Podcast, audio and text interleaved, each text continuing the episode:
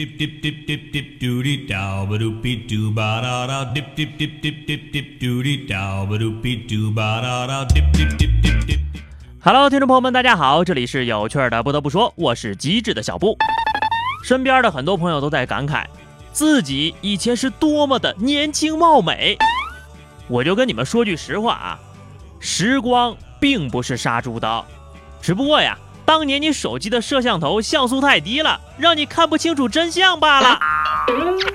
今年你们减肥成功了吗？要是还没有啊，那就算了吧，反正也来不及了。夏天都来了，不如呢等到冬天再减，正好迎接明年的夏天。在这儿呢，小布先分享一个保持身材的秘籍哈，就是每天下班回到家，第一件事儿就是吃零食，一直吃不要停，吃到觉得没那么饿为止。然后呢，你就不想做饭了，不吃饭肯定能减肥呀。开头还是先说个大事儿啊，那些个还在迪拜要饭、澳洲砌墙、养竹鼠、找乌木、捡鲸鱼屎的听友们，快快的买张去美国的机票吧，又有合法的赚钱生意了。在美国，中文保姆非常的抢手，很多美国的精英家庭认为啊，让孩子从小掌握汉语，对他们的今后发展呢非常的有利。中文保姆的年薪也比一般的保姆多两万美金。纽约的保育职业介绍所就透露了，一位中国妇女曾经受到两个家庭的争抢，最终拿到了高达七万美元的年薪呐！走走走啊，这个普通话一甲，精通各地方言的我，那去美国当个保姆还不绰绰有余啊！啊，对了，男保姆应该没问题吧？我觉得啊，这应该算是既精通中英文，综合素质又很高的家庭教师，门门都是强项，手里还有绝活儿。要是你只会洗衣服做饭，顺带教个汉语的话，我估计可能值不了这么高的年薪。所以啊，冷静下来想一想，虽然世界给了我发财的机会，但是却没有给我过英语六级的能力。有听友可能就要问了，天天的挖空心思赚钱，你打算干嘛呀？我打算攒钱买机票去丹麦吃海鲜，有人请客呀，你们来不来？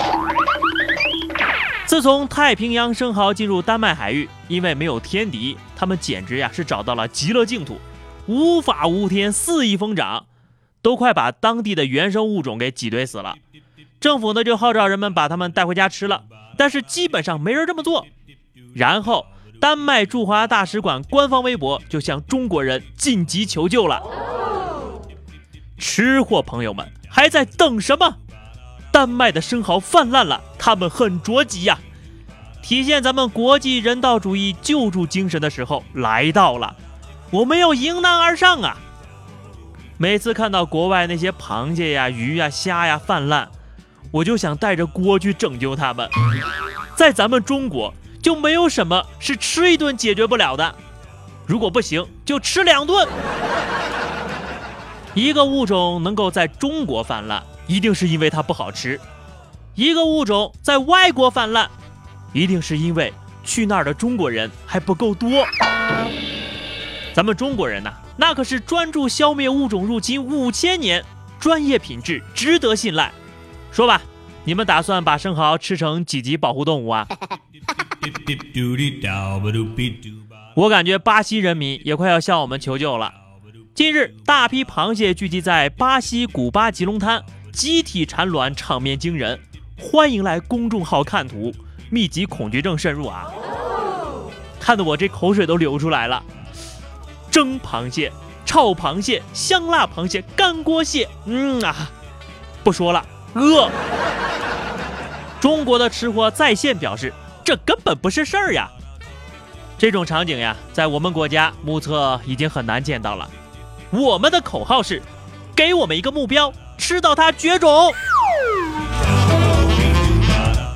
说到吃呢，最近成都有一家名叫“不挂科”的小馆子火了。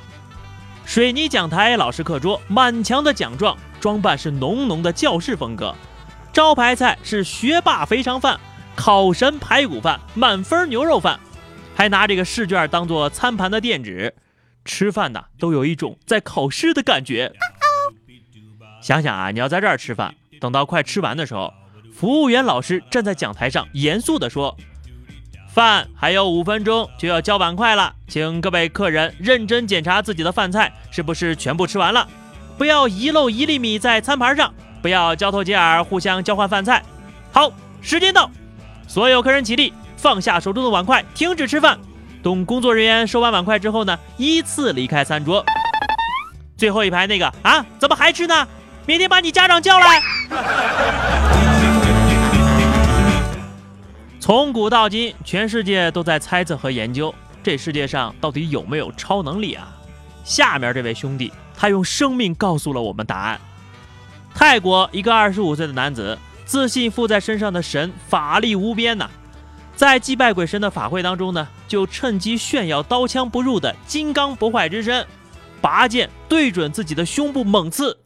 结果呢，一剑见血呀，当场倒地，送往医院的途中不治身亡。这哥们儿呀，真的是用生命在辟谣，世上没有超能力呀，封建迷信害死人。我猜这事儿啊，绝对不是意外这么简单，八成是演出前的准备环节出错了。而且你都说了是刀枪不入，你为什么要用剑呢？自信不可怕，就怕没文化。大家引以为戒，千万不要模仿啊！下面是话题时间。上期的话题是你遇到过的巧合。